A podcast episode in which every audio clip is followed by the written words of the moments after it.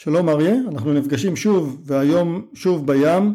נודע היום שספינת מגן, הקורבטה החדשה של חיל הים, הראשונה בסדרת אה, סער 6, אה, השתתפה בניסוי של מערכת הגנה אווירית חדשה שמכונה סידום, מערכת שפותחה ברפאל ונוסתה לראשונה בים, כאשר אה, המערכת הרתה מספר מטרות שכללו רקטות וכלי טיס לא מאוישים שדימו תקיפה מהחוף, אה, כפי שתקיפות כאלה נעשו כבר כנגד תשתיות האנרגיה בים התיכון.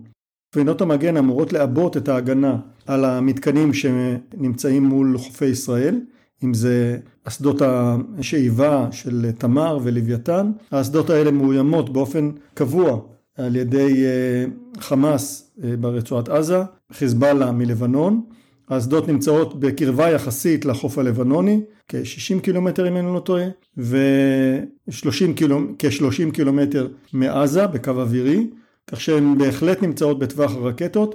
כיום הרקטות הן לא מדויקות ולכן הפגיעות הן אה, בסבירות נמוכה. כשהרקטות האלה יהיו מדויקות או כשיהיו בידם טילי שיוט, כמו שיש כבר בידי חיזבאללה, האסדות האלה יהיו מאוימות מאוד וכך גם מקור האנרגיה העיקרי של ישראל.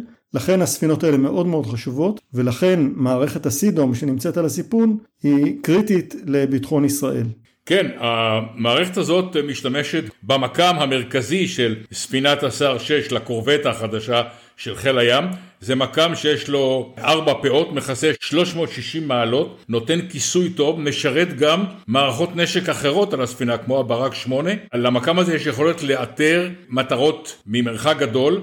לאפיין אותם ולסייע למערכת הזאת, לסידום, ליירט אותם ממרחק אה, די גדול. כמו שאמרתי, המערכת הזאת תעורר ללא ספק עניין בחילות ים זרים, כמו שמערכת כיפת ברזל עוררה ומעוררת עניין בהרבה חילות בעולם.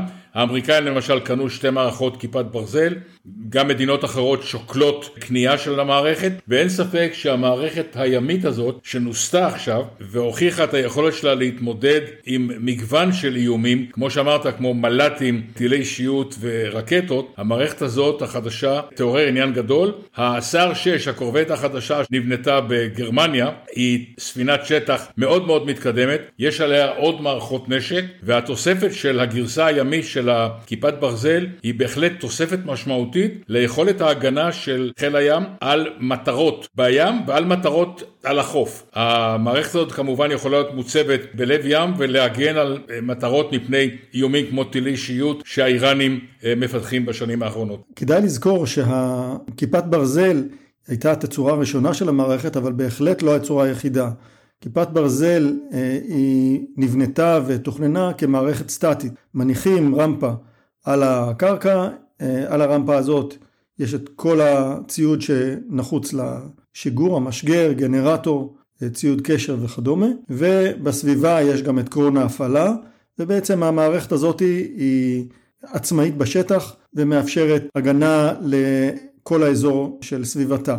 רפאל הציגה לאחרונה מערכת שנקראת אה, All in One, מערכת ניידת שמורכבת על משאית, כוללת גם מקם, גם מערכת אלקטרואופטית, גם את כל המשגר והגנרטור וה, והציוד הנדרש וכולה מופעלת מהקבינה של המשאית מערכת ניידת שמאפשרת לתפעל כיפת ברזל בכל נקודה שרוצים גם אם לא הוכנה מראש התשתית לקליטה שלה על הים יש מערכת שמתוכננת בצורה אחרת. כאן הטילים לא נמצאים במשגר אלכסוני, אלא מערכת של אה, משגרים אנכיים. המשגרים האלה מוטמעים בתוך הספינה, מתחת לסיפון, והטילים משוגרים באופן אנכי ישר למעלה, בתצורה הזאת של אה, שיגור אנכי מקנה הגנה 360 מעלות לספינה ולסביבתה, כך שספינה שנמצאת באזור של אה, פלטפורמת השאיבה של הגז יכולה להגן גם על עצמה וגם על הפלטפורמה שאליה היא נשלחה להגן, כך שהיכולת הזאת מאוד מאוד חשובה לביטחון האנרגטי של מדינת ישראל.